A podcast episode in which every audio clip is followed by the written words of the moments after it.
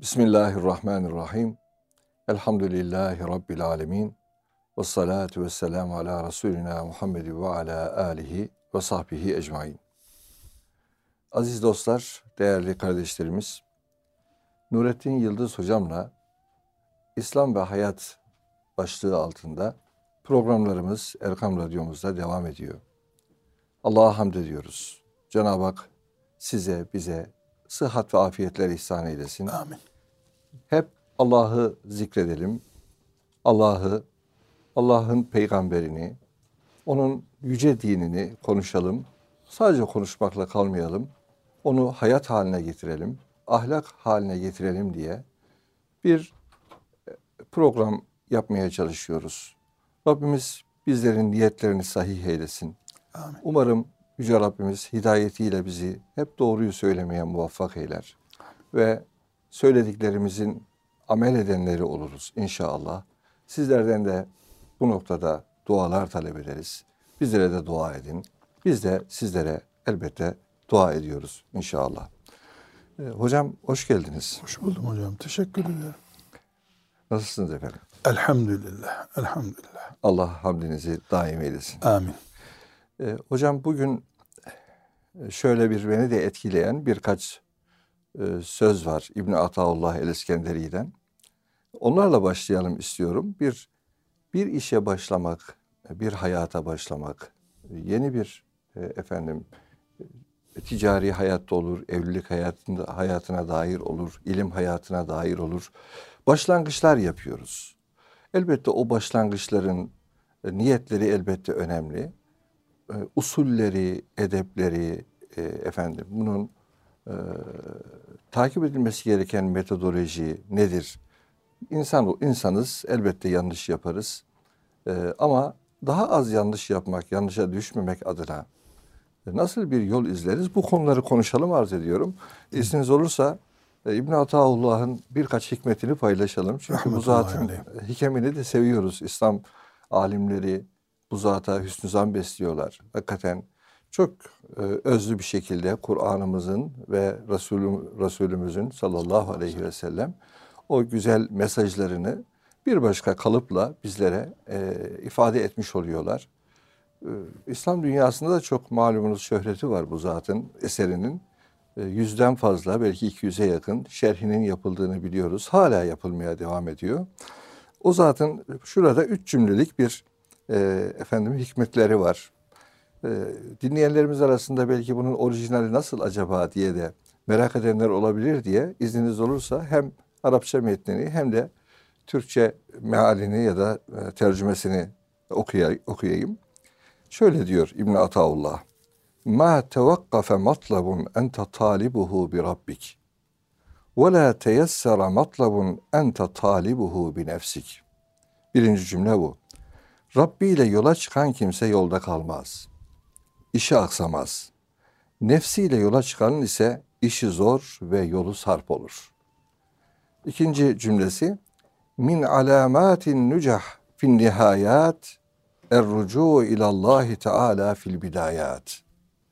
Nihayette başarılı olmanın alameti başlangıçlarda Allah'a yönelmektir diyor.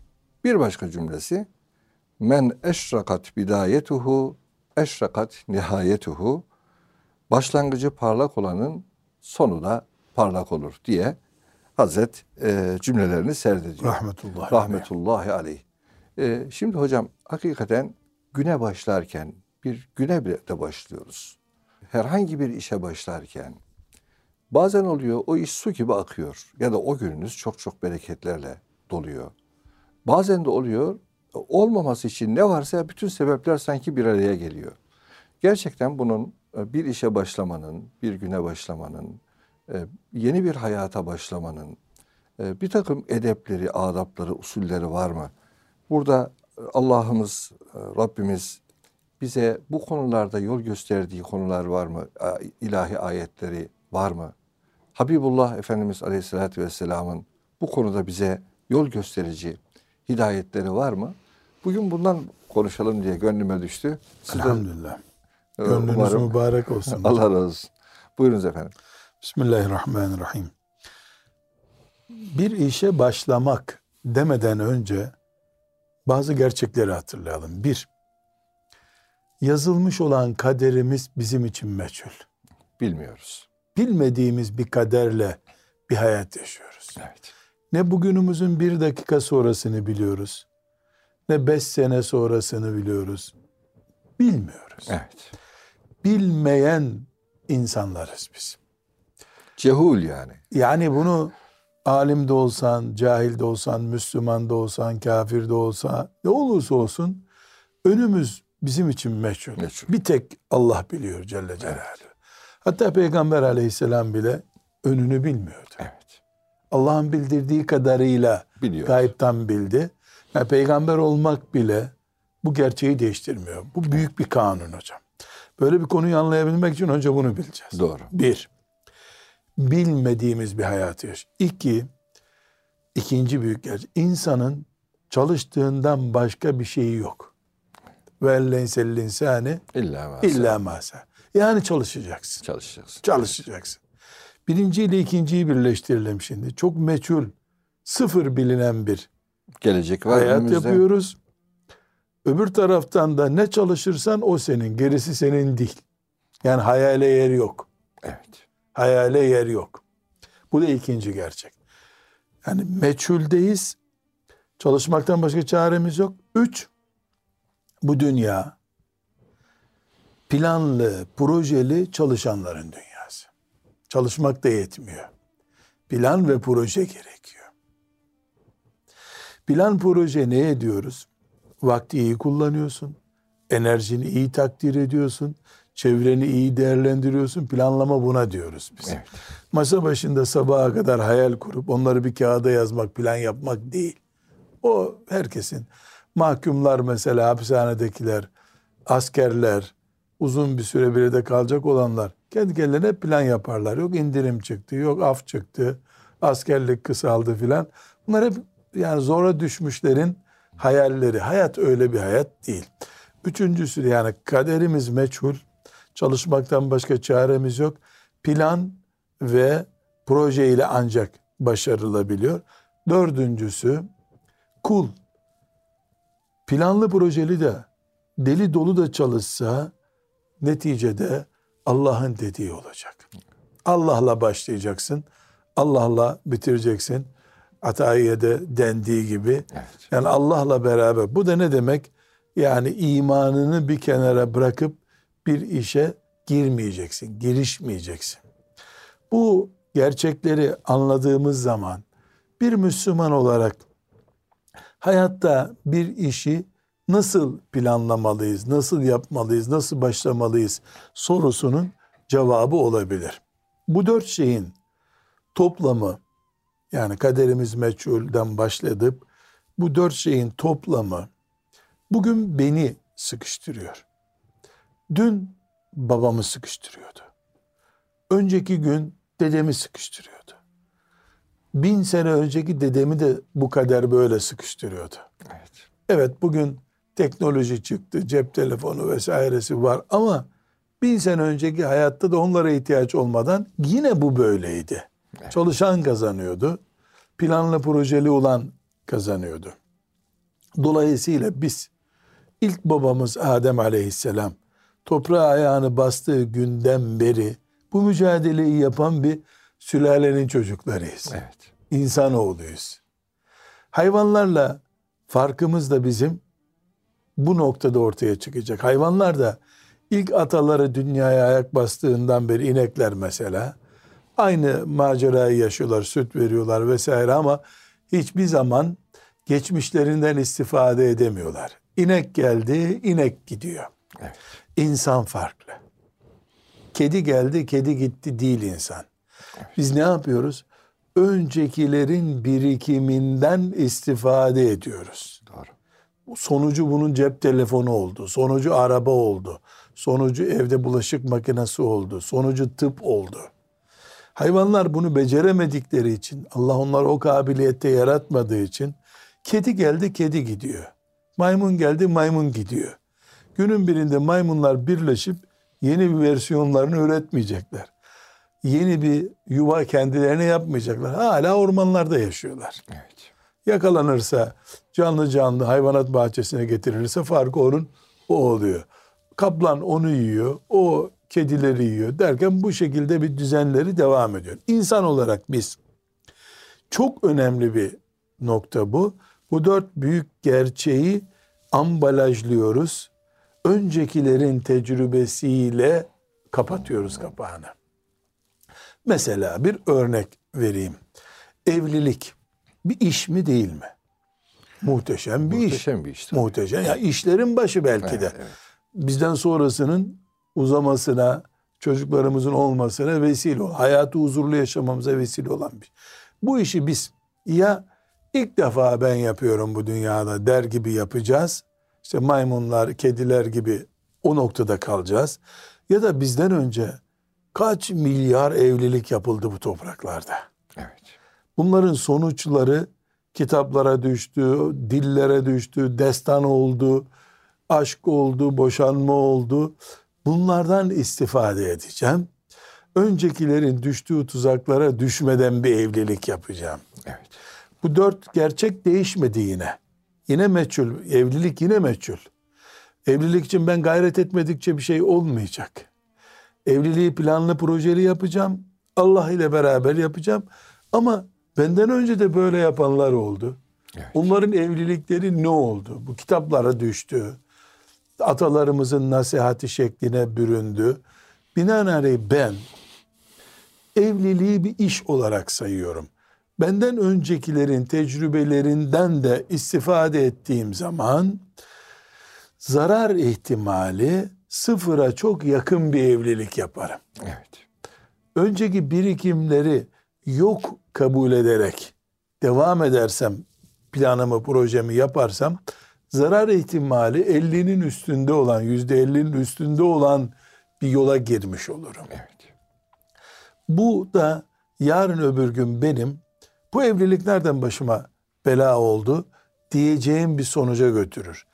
Evlilik dedik konumuz evlilik değil. İş yeri açmakta da böyle. Evet. Meslek kurmakta da böyle. Arkadaş seçmekte de böyle. İş olan ne varsa bir yerden bir ev almak da böyle. Şimdi mesela örnek zikrediyorum. Ee, deprem oldu. Allah tekrarından muhafaza buyursun. Amin. Ee, işte hemen suçlu olarak müteahhitler arandı. İyi, güzel. Hakikaten müteahhitler hatalarının cezasını çeksinler. Peki ucuz ev almak için müteahhiti kışkırtan o ev sahiplerinin kabahati yok mu hiç? Değil mi? Evet. Yani senelerdir, asırlardır bu ev yapılıyor. Eskiden müteahhit değildi bunun adı. İnsanlar kendi yapıyorlardı. Ama bu ülkede 50 senedir müteahhitler ev yapıyorlar. Kaliteli evi pahalı diye kaçıyorsun. Bir sene daha fazla taksit ödemeyeyim diye ucuz eve koşuyorsun. E ucuzun bir faturası var. Bu faturayı niye müteahhite yıkıyoruz tek başına? Müteahhit suçlu Evet. bunun kontrolünü yapıp e, bunu dizayn etmesi gereken yetkiliyi niye masum kabul ediyoruz burada? Hepimizin bir hatası var. Bir iş yapıyoruz. Ev alma işi yapıyoruz. Önceki yıkılan evler niye bize ders olmuyor? Evet. Önceki mahalleden mesela camiye yakın mı değil mi diye seçmiyorum. Sonra çocuklarım ezan sesi duymuyor diye ben camiye gidemiyorum diye şikayet edip mızmızlanmanın bir manası olmuyor. Demek ki bu hayat bir iş kurarken, bir plan yaparken bizden öncekilerin yaşadıklarının bir özetini görerek üstüne bir iş yapma hayatı. Demek ki tecrübe çok önemli bir yerde duruyor. zaman, Birikim, mi hocam? Birikim. tecrübe, evet. yani tecrübe şahsa verilen isim ama bir de insanlığın birikimi var bu konuda. Bugün 100 katlı bina nasıl yapıyor insanlar? 500 sene önce 100 katlı bina yapmıyorlardı. Önce bir katlı yaptılar. Üstüne bir kat daha koydular. Üstüne bir kat daha, üstüne 100 kata çıktı, 200 kata çıktı. Evet. Yani önce insanlar gemi yapınca büyük bir maharet oldu onlar için o. Sonra tekerleği keşfettiler, o bir maharet oldu. Üzerinde işte uçağı keşfettiler, füzeyi keşfettiler, uyduyu keşfettiler. Ve yahluku ma la ta'lemun. Evet. Bundan sonra ne yaratacak Allah bilmiyoruz. Kim bilir füzeden de daha güçlü, uydudan da daha güçlü sistemler geliştirilecek belki. Ama hepsi bir alttakinin üstüne basa basa oluyor. Evet. Cep telefonu muhteşem bir nimet. Ama telgraf çıktığında cep telefonundan daha muhteşemdi o. Değil mi? Telgraf ne muhteşem bir şeymiş. Sonra çevirmeli böyle Telefonlar. e, telefonlar çıkınca o telgrafı susturdu. E, tuşlu telefon çıkınca ne büyük oldu. Cep telefonları ilk çıktığında böyle telsiz gibi büyük bir cihazdı. O ne büyük nimet oldu. O cep telefonları küçülünce nimet oldu. Dokunmatik olunca nimet oldu. Şimdi bakmatik oldu. Gidiyor. Ama hepsi neyin üstüne konuyor? Öncekinin üstüne konuyor. Öncekini çektiğin zaman bugünkünün duracağı bir yer yok. Yani bir sistem değil bugünkü. Biz insan olarak babalarımızın, annelerimizin, hocalarımızın, atalarımızın, önceki siyasetçilerin, kim vardıysa dünyada bizden önce ve biz hangi alanda bir iş yapmak istiyorsak, bunların varlığını yok kabul ederek girdiğimiz her iş husran görmemizin nedeni. Mesela bizimle ilgili, siz ve benimle ilgili bir şey olsun. Arapça bu toprakta öğretiliyor. Evet. İlk defa öğretilmiyor ama değil mi? İstanbul fethedileli beri İstanbul'da medrese var. Doğru. Edamehumullah yani. Gerisi kıyamete kadar baki olsun. Dua ederiz. Amin. Ama mesela filan kitaptan filan tarzda bir öğretimle hocalarımız iki asır öğrettiler. Fakat bir Arap'la karşılaşınca iki kelime konuşamadılar. Sadece kitapta tıkalı kaldılar diyelim. Öyledir demiyorum. Evet. Böyle olup olmaması e, tamim edilecek bir şey değil. O zaman ben bir eksiklik de hissediyorsam aynı şeyi devam ettirmemin bir manası yok. Oturup 3 ay 5 ay arge deniyor ya araştıracağım. Bu dile niye dönüşmüyor diye merak edeceğim. Yeni bir şey üzerine koyacağım. Eskinin üstüne koyacağım ama. Eskiyi silip atarsam bastığım basamağı e, yıkmış olurum. Evet. Eski gereksiz değil. Eski kendi gününün boşluğunu doldurdu. Vazifesini yaptı. Yeni bir hayata geldik. Eskiler karşılaşmıyorlardı ki Arap kardeşleriyle mükaleme, karşılıklı konuşma sorunu hissetsin. Ama biz karşılaşıyoruz. Bizim için bir eksiklik bu. Ne yapıyoruz o zaman? Bu boşluğu nasıl doldururuz'a uğraşıyor. Bizden sonraki nesil de bizim doldurduğumuzu yetersiz bulsun. O da uğraşsın. Hayat böyle bir şey. Ama ben ne eskiyi atarak başarılı bir yola gidebilirim ne de eskiyi aynen alarak kendi hayatımda başarı elde edebilirim. Evlilik de böyle. Evlilik de böyle. E, iş kurmak da böyle. Müderrislik de böyle. E, her her alanda böyle. Yani biz bizden önceki insanların sadece Müslümanların demiyorum. Bizden önceki insanların nesil olarak bir ürünü olduğumuz gibi işte de bir ürünleriyiz aslında. Evet. Yani insanoğlu buğdayı öğütmeyi ilk defa elle ezerek yapmıştır. Sonra bir değirmen icat etti. Şimdi buğday neredeyse tarlada un haline getirilecek hale. Yani hemen hemen tarlada un yapılacak. O hale geldi. Ama bu eskinin üzerine kondu. Eski sürekli geliştirildi. Bugün ben mesela 20 yaşında bir delikanlıyım. İstanbul'da gelip emlakçı ofisi açmak istiyorum. Kanunen serbest mi bu? Serbest. Serbest. 20 yaşındakiler emlakçı ofisi açamaz diye bir kural var mı? 18 yaşından sonra herhalde bir devlet başkanlığında filan sınır var. Hiçbir şeyde sınır yok onun. 18 ile 88 aynı. Aynı. İyi veya kötü o ayrı. Bunun da tenkit edilir tarafı var. 80 seneyi nasıl 18'e denk sayıyorsun ama kanunlar öyle. Dinen bir engel var mı? Yok. Hatta hocam dinen 15 bu rakam. 15 artı bir gün fıkhımıza göre Mükellefliye, mükellef- mükellefiyetin yani başladığı bir Şimdi 18 dediğimiz şey şeriatımızda 15. Sadece İmam-ı Azam rahmetullahi aleyh 18 gibi bir rakamı kullanmış daha önce. Ama Evet. fıkıh olarak 15 artı o artı bir manasında yani tam doldurulmuş 15 sene 70 yaşında adam statüsünde. İstanbul'da geldim emlak pazarlaması yapacağım. Babamdan da biriktirdiğim her şeyi aldım. Annemin bileziklerini aldım. Onları adeta aç susuz bırakıp çünkü bir sene sonra dev yatırımla geri geleceğim. İstanbul dünyanın gözünün olduğu bir yer mi? E, elbette. Yani İstanbul'da emlakçı birisi Arabından, İngilizinden, Türkünden, hırsızından, çakalından, ahlaklısından, ahlaksızından bin bir müşteriyle karşılaşacak mı?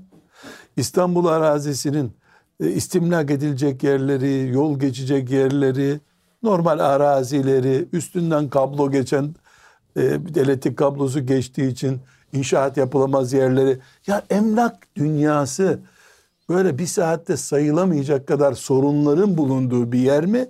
Yoksa Bismillah deyip abdest alıp girince bir hafta sonra zengin olup geri döndüğün bir yer mi? E o zaman İstanbul'a emlakçılık yapmak için gelen birisi yasal hak kullanıyor olabilir. Din de ona karışmıyor olabilir. Ama yasanın ve dinin ötesinde bir de aklı var insanın. Evet. Bir gerçek var ortada. Yani sen kendi malını israf ediyorsan kanun sana karışmıyor. Ama din karışıyor. İsraf haramdır diyor. Evet. İnnel mübezzirine kânû ihvâne şeyatin. Evet.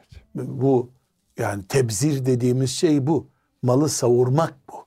Ananın bileziklerini topladın İstanbul'da. Hayatında sen bisiklet alıp satmamışsın. Bunun doğrusu ne o zaman? Doğrusu gelirsin bir emlakçının yanında bir sene iki sene çıraklık yaparsın.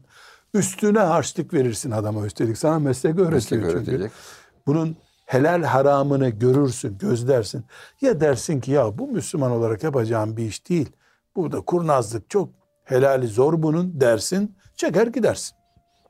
Ya da küçücük köy tarlalarını alıp satmaya başlarsın. Beş sene sonra plazalar alır satarsın. Allah da kaderinde yazdıysa o dört şey gerçekleştiyse İstanbul'un alıp satanı sen olursun. Kanun serbest, din serbest, verdiğin zekatların yiyenleri olan fakirlerin duası seni böyle yağmurlar gibi, bulutlar gibi gelir kuşatır. E, Allah'tan daha ne istiyorsun olur? Allah mübarek etsin. E, mübarek etsin. Ama bu süreci yaşamadan müteahhitliğe soyunursun, milletin başına bela olursun. İşte müteahhitler, müteahhit kardeşlerimiz, e, helal iş yapanlar, kaliteli iş yapanlar üzerine almasınlar. Ama müteahhitlik kelimesi hep depremle gündeme geldi. Evet. Ben onlara diyorum ki bakın kardeşim, depremden önce sizin onu kandırdığınızı kandırdığınızı zanneden insanların bedduaları sizi vurdu zaten. Depreme gerek kalmadı. Yani verdiğin fiyatla uyumlu olmayan döşediğin malzeme, taktığın cam, çerçeve, o kadın her eli oraya takıldıkça Allah belasını versin. Paramızı yedi. Bunlardan bir tanesi tutsa yandın sen ya.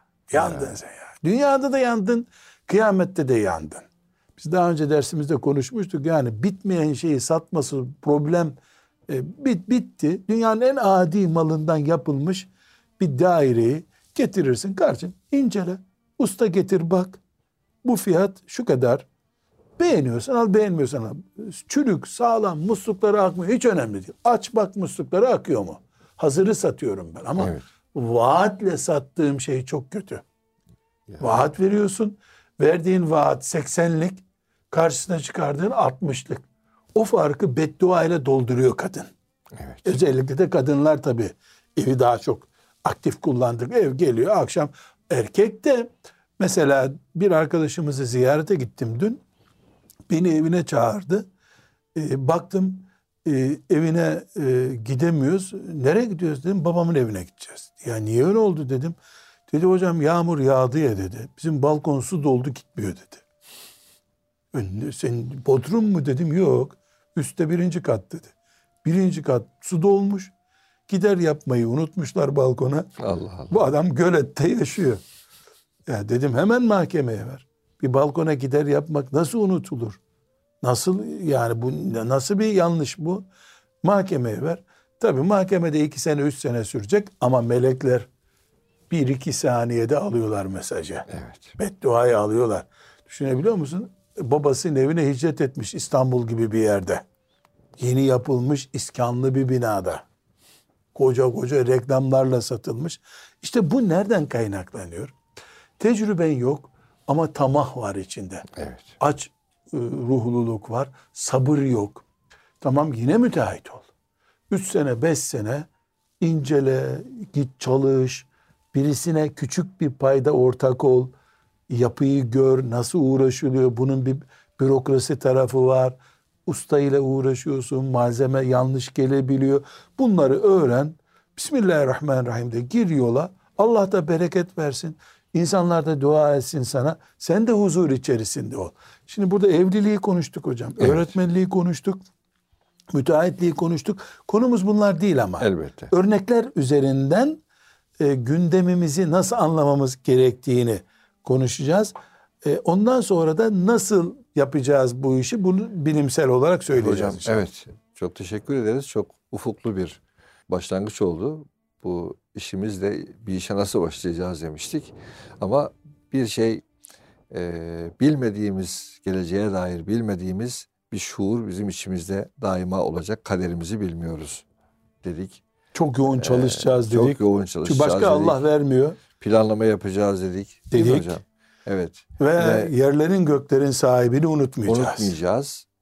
Ve üzerine bir de bu Tecrübeyle Te- bunları paketleyeceğiz. evet, paketleyeceğiz. İnsanlık boşuna binlerce sene yaşamadı. evet Tekerlek kolay bulunmadı. Telefon kolay bulunmadı.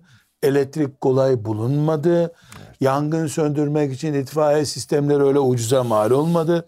Bir itfaiye sistemi keşfedilmesi için geriye doğru Adem Aleyhisselam'a doğru gitsek kim bilir kaç milyar insan ve hayvan yanmıştır hocam. değil mi? Değil mi? Tabii. Kaç milyar insan senelerce evsiz kalmıştır evleri yandığı için.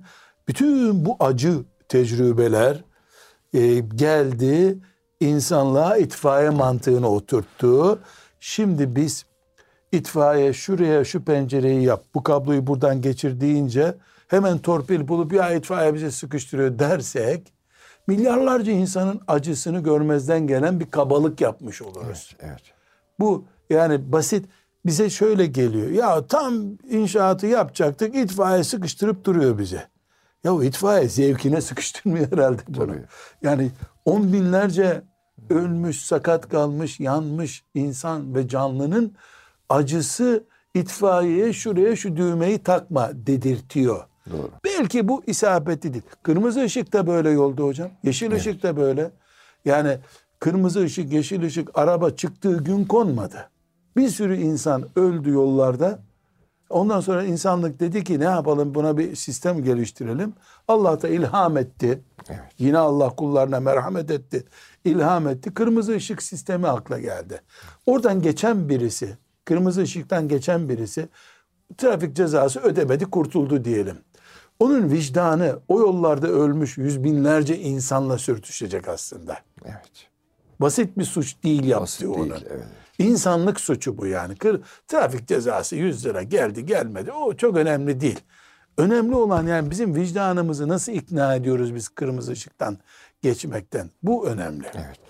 Hocam e, kısa bir ara verelim. E, inşallah konuya kaldığımız yerden devam ederiz efendim. İnşallah. Aziz dostlar kısa bir ara daha sonra inşallah Nurettin Yıldız hocamla İslam ve Hayat programında bir işe nasıl başlanır bunu konuşacağız.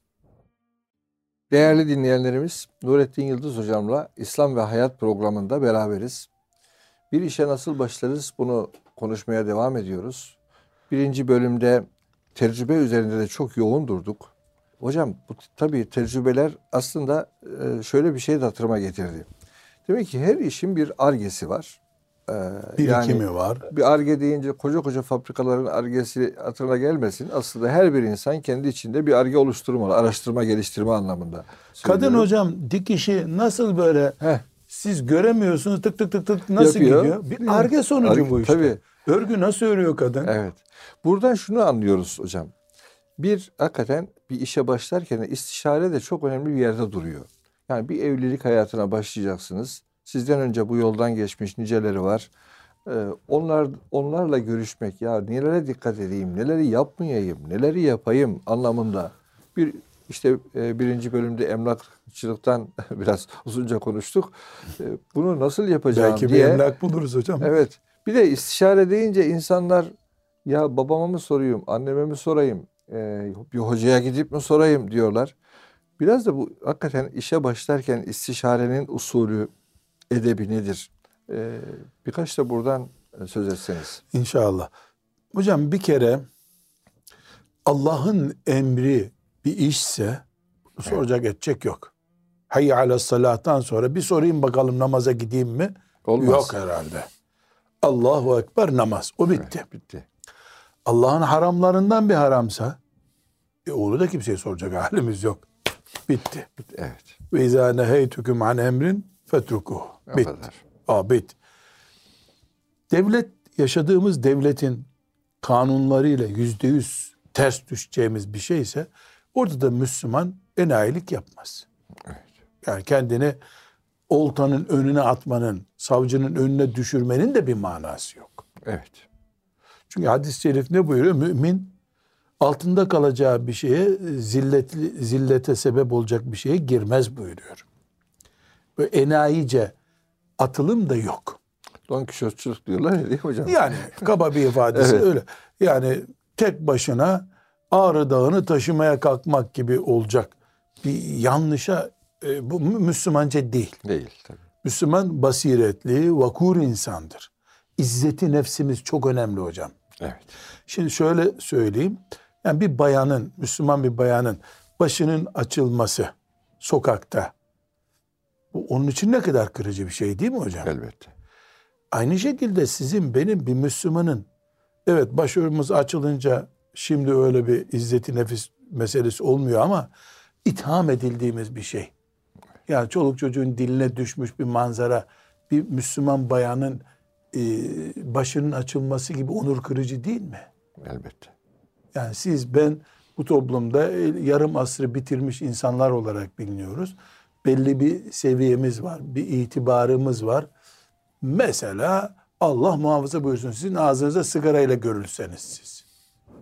Benim ağzımda sigarayla sokakta görülsem. Bu onur kırıcı bir şey. Evet. Başkası için olmayabilir. Bu e, insanlara din öğreten, tefsir öğreten Adem Hoca'ya, onunla oturup kalkan Nurattin Hoca'nın ağzına e, zehir gibi yapışmış olur. Dolayısıyla Müslüman yani Allah'ın emirleri, Allah'ın yasakları ve devletin açık yasakları veya kuralları ve izzeti nefsi bu dört şeyi çiğneyecek bir iş yapamaz Müslüman. İstişare ederek sigaraya başlanamaz mesela. Güzel. Buna canlı bir örnek daha vereyim. İstişare ettim. Belediyedeki arkadaşlar idare eder filan dedi. Devletin arazisine gittin ev yaptın. Devlet beş kat yapacaksın altı kata izin vermem dedi. Altıncı katı yaptın. Geldi zabıtalar. Geldi polis. Bir hırsızı yakalar gibi seni yakaladılar. Üst katı yıktılar. İzzeti nefsini, Müslümanlığı benim üzerimdeki Müslümanlığı, omuzlarımdaki, gözümdeki Müslümanlığı aşağı düşüren bir şey bu. Bunu yapmaz Müslüman. Yapmam. Bu bizim iş dediğimiz şeylerden değil, Değil, bu. değil. Bu dört şey işte yok. Bu, bu, bu yanlış. Öbürüne gelelim. Helal, mubah, örfe uygun bir iş yapacağım ben. Güzel. Evlilik olabilir, ticaret olabilir, siyaset olabilir, talebeliktir, e, mubah bir iş, komşuluktur, taşınmak istiyorum. İstanbul'da başım ağrıyor. Gideyim Anadolu'nun bir kasabasına diyorum. Bu da bir iş. Evet. Bu da bir iş. Ev almak istiyorum. Bir iş ortaklık yapmak istiyorum. Vakıf kurmak istiyorum. Mesela bu vakıf kur, dernek kurmak istiyorum. Ne iş yapıyorsam. Bu dört temel önce saydığımız sıkıntılardan birine Hocam ters düşmüyor. çok güzel bir şey aslında. Checklist diyorlar ya şimdilerde. Ne demek? Yani bir tik koymak diyorlar. Demek ki bir işe başlarken önce e, ya bu işe dinim ne diyor? Allah ne diyor? Allah ne diyor? Bitti. İki, ya yaşadığım toplumda e, genel kurallar anlamında kanunlarımız Abuk subuk duruma mı düşürecek? tabii İki. meşru anlamda e, bu ne diyor? E, üçüncüsü Benim izzeti nefsim çok önemli. Yani Çok toplum önemli. bir şey demiyor ama Adem Hoca'ya yakıştırmıyor bunu. O da toplum. önemli bir şey. Hakikaten İzzeti bu nefsim ne diyor? benim bulunduğum konuma, Şahsiyetim. dur- durduğum yere değil mi? Ee, yakışıyor mu adeta tabiri caizse? Nasıl algı oluşturuyor? Benim izzeti nefsimde Müslüman şahsiyeti diyoruz. Kimliğim, şahsiyetim. Müslüman şahsiyetimiz zedeleyecek bir şey mi? Demek ki önce bunları bir sormak gerekiyor. Burada yalnız- Bunlardan geçmek gerekiyor. bunlardan geçmek gerekiyor. Takılmadan bunlara. Evet. Bunlar tamam diyorsa ondan sonra demek ki mübah bir alana geçtim Bu ben. alana geçtim. Tamam. Yasal alana geçtim. Normal alana geçtim. Bir konu daha kaldı. Bu dördüncünün beşincisi değil ama farklı bir alan. Ben bu işin adamı mıyım? Ehil miyim daha doğrusu? E, Ya da adam ben mıyım? yapabilir miyim? Evet. Yapabilir miyim? Yani böyle zıt bir örnek olsun. Örnek vereyim. Mesela ben acı biber yeme yarışmasına katılayım mı? Ya bir de bu hayatında acı biber yememiş bir adam. İlk yediğin biberle morga gideceksin. Ne işin var orada? Der gibi bir iş mi bu benim için? Kapasitem belli, yaşım belli, kültürüm belli, cinsiyetim belli. Yani spor yapayım mı?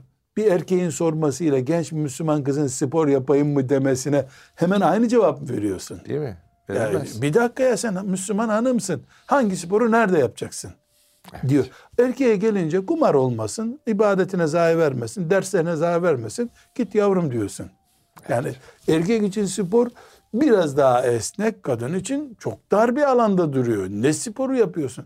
Bir Kur'an kursuna gittim hocam. Arada bir mola Evet. verelim. Medresede ziyaret ettik filan. Ne yapıyorsunuz burada dedim. Dediler ki kızlara spor da yaptırıyor. Kız kursu. Spor yaptırıyoruz. Ne sporu dedim. "E, yakın dövüş sporları dediler. Dedim şaka mı diyorsunuz ya? Judo, karate gibi şeyler. E yasal bu dediler. Ya yasasını kasasını boş versen. Yok kadın yakın dövüş sporunu ne yapacak? Kocasını mı dövdüreceksiniz? Babasını mı? Birbiriyle mi kavga edecek? Kadının fıtratına uygun bir şey değil ki bu. Tamam kadın da spor yapsın. Yapmalı da. Evet. Böyle hantal nene gibi olmamalı genç kızlar. Ama insaf ya. Bu erkek için bile ne kadar sağlıklı bu soruyu sormak gerekirken yakın dövüş sporları ben anlayamadım dedim filan. Ya dedi her onu istiyor kızlar. Ya kız kız ne istiyor ayrı bir mesele. Aklınız yok mu sizin? Yani yüzme ve atletizm dışında kolay kolay bir spor sağlıklı değil zaten hocam. Yani spor insan bedeni için olacaksa yüzme. Allah bunu nimet olarak vermiş. Bir de atletizmi çok önemsiyor. Doktorların şeyini söylüyorum yani. Evet. Öbürünün hep handikapları var yani. Evet o da spor, o da belki sağlıklı ama kırıldı çıktısı var bir Doğru. sürü. Bir de bir Müslüman kızın medresede ilim okuyan bir kızın yani neyle meşgul olduğu çok önemli. Şimdi bu tip bir maceraya da girmek yanlış. Evet. O zaman bunu da geçince diyoruz ki şimdi ne iş geçiyor aklından senin? Emlakçılık. İşte gideyim Arapça öğrenmeye başlayayım. Tamam. O işin adamına git.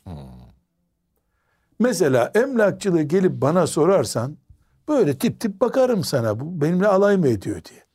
Allah bana henüz bu dünyada bir ev satın almayı nasip etmedi.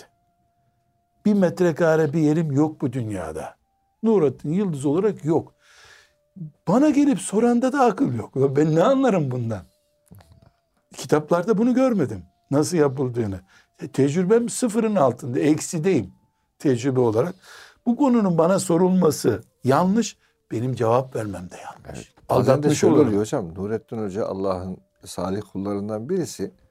Dolayısıyla Nerede? belki o hani bizim görmediğimizi görür gibi bazen hakikaten bu O tarz emlakçılık değil ama. Heh, işte bu tarz bu tarz helali haramını sor Bazen şey oluyor. mi? İnsanlar kendi üstadlarını, e, mürşitlerini artık dünyevi anlamda da her şeyi çok iyi bilen kişiler gibi görüp hani dua almak için git. Tamam. Orada Dua problem ederim. yok. Ama e, bu işi yapayım mı yapmayayım mı?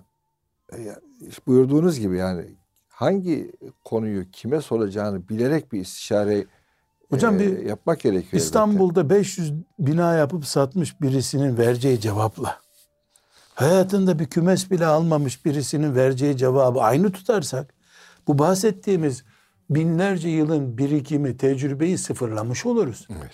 Sen bana gel 5 yaşında hafızlık rahlesine oturmuş biri olarak hafızlık nasıl yaparım? Çocuğumu nasıl öğretirim? Bak sor.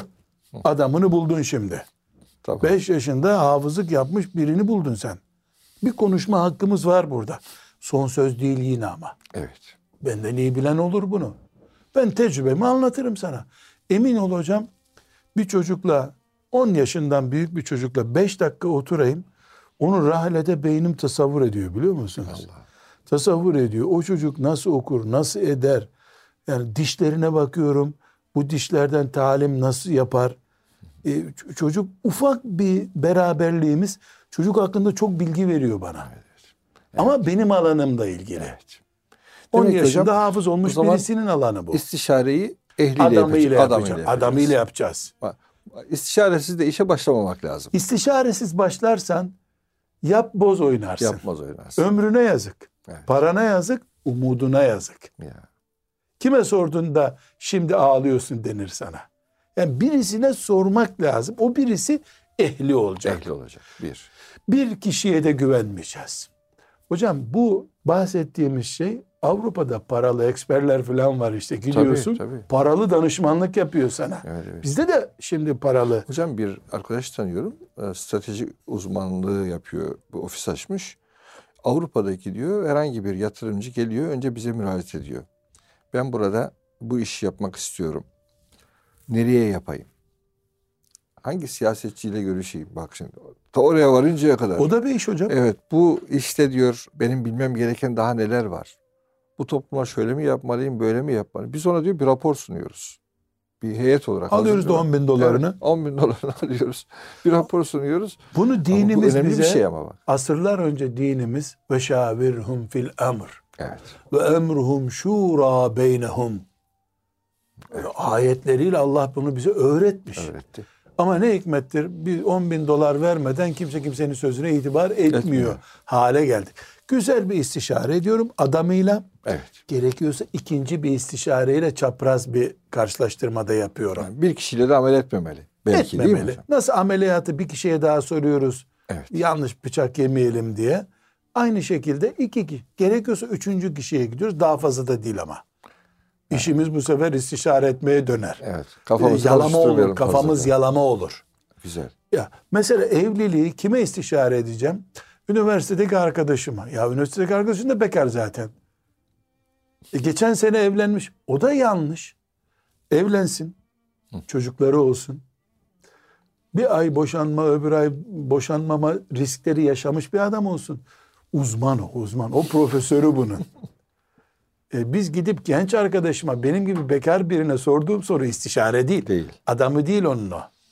E, yüzlerce kere e, hanımıyla tartışmış birisine ailede huzur nasıl oluyor sorarsan alimallah destanlar alırsın. Ama dün evlenmiş balaydan daha gelmişler. Elbette o sana güllük gülistanlık gösterecek. Örnek veriyoruz bunu.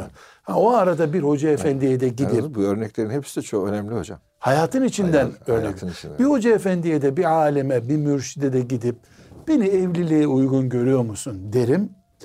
O da benim gözüme bakar. Ne iş yapıyorsun, ne yapıyorsun der.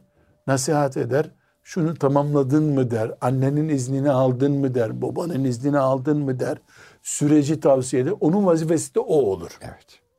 O da çok önemli. Evet. Ananın e, inciterek başlatacağın bir evliliği ne yapacaksın bu dünyada? Dedir, dedirtmemek için. Ondan sonra giderim. Gerekiyorsa da bir aile hekimime de sorarım. Benim bünyem evliliğe müsait mi? ufak bir tereddüdüm vardır. O da gerekiyorsa o da bir istişare çeşidi. Doğru, doğru. O da bana bir tahlil yapar. Oğlum sen bir tedavi görmeden evlenme. Başın belaya girer der. Nitekim şimdi mesela evlenmeden önce kan alıyorlar. Belli testler yapıyorlar.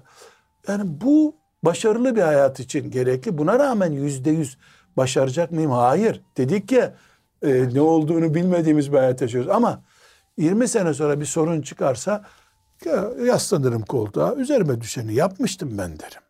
O zaman Allah'a tevekkül hakkımız oldu. O zaman e, Allah bana yardım edecek diye umudum olur. Çok güzel. Baştan evir çevir sen kazmayı istediğin yere vur. Ee, elbette yanlış yere temel attığın için binan yıkılacak senin. İstişareyi de bitirdik. Mubah iş yapıyoruz. Allah'ın emir ve yasaklarıyla ilgili değil. Evet. İstihare yapıyoruz. Ne istihare? Abdest alıyorum. iki rekat namaz kılıyorum. Namazdan sonra açıyorum Riyaz Salih'inde o hadisi okuyorum. İyi olur. Onu okuyamadım. Çok sıkışıklığa geldi. Ya Rabbi ben senin kulunum. İşte şöyle bir iş yapmak istiyorum. Bu işi yapmam hayır mıdır değil midir bunu da bilmiyorum. Hayırsa sen içimi aç ya Rabbi. Çok güzel. Hayır değilse de beni bu işten engelle ya Rabbi diyorum. Amin. Amin. Velhamdülillahi Rabbil alemin. Bir gün iki gün sonra istiharemin sonucuna bakıyorum şimdi. Rüya gördüm. Yok böyle bir şey. Evet. Rüya yani rüya biz gerçek hayatı yaşıyoruz karşım ne rüyası ya. Evet rüya da muteber ama rüya şartı yok bunun. Tabii.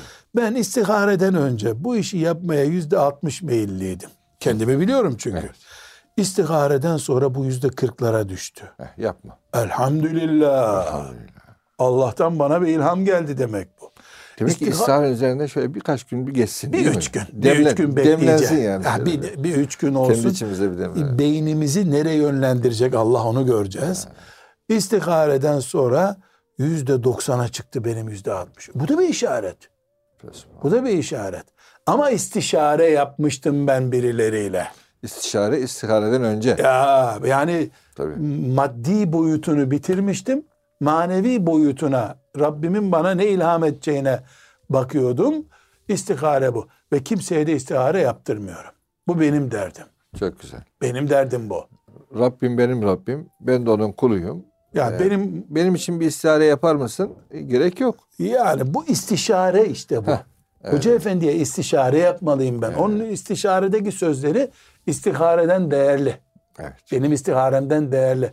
Yani ben karnım ağrıyor. Adem Hoca bir muayene olsana benim için deyip seni ben muayene ettirmiyorum ki. Kendim muayene oluyorum. Bundan sonra Bismillahirrahmanirrahim dedik. Ağrı Dağı'nı el arabasıyla taşımaya kalktım. Hiçbir sakıncası yok. Fetevekkel Allah. Hiçbir sakıncası Evet. yok. Hocam çok teşekkür ederiz. Yani içimden şöyle geçti ki işe başlama ilmihali gibi oldu. Elhamdülillah. Elhamdülillah. Elhamdülillah. Hakikaten çok önemli. Yani umarım e, Cenab-ı Hak inşallah bereketini de hem kendimize hem dinleyenlerimize gösterir. Rabbimiz hep hayırlı işlere başlamayı hocam, hayırla devam ettirmeyi ve hayırla sonlandırmayı hepimize nasip Amin. eylesin. Belki bu başlangıçların en sonunda zaten onu e, ifade ettiniz. Allah'a tevekkülle noktalamamız gerekiyor değil mi? süreç böyle gittiyse. Süreç böyle gi- gittiyse tevekkeltu alallah deyip Cenab-ı Hakk'a güvenip yola girmek gerekiyor. Efendim bugünlük programımızı burada sonlandırıyoruz. Bir başka programda buluşmak üzere Allah'a emanet ediyoruz hepinizi, hepimizi.